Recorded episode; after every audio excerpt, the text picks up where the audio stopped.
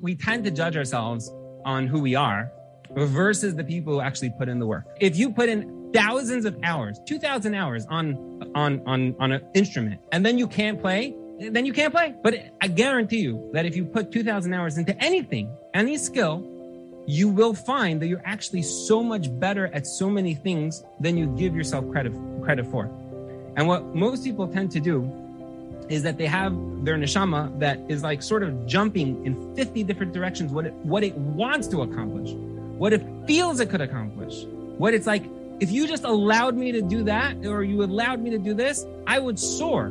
We try twice and then we go, ah, I'm giving up. Your neshama is the same letters as neshane.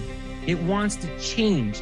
It doesn't want to be a bad guitar player. It wants to be a good guitar player. It wants to master a skill. Spend the hours to get yourself to that point, and you'll see that you will believe more in yourself.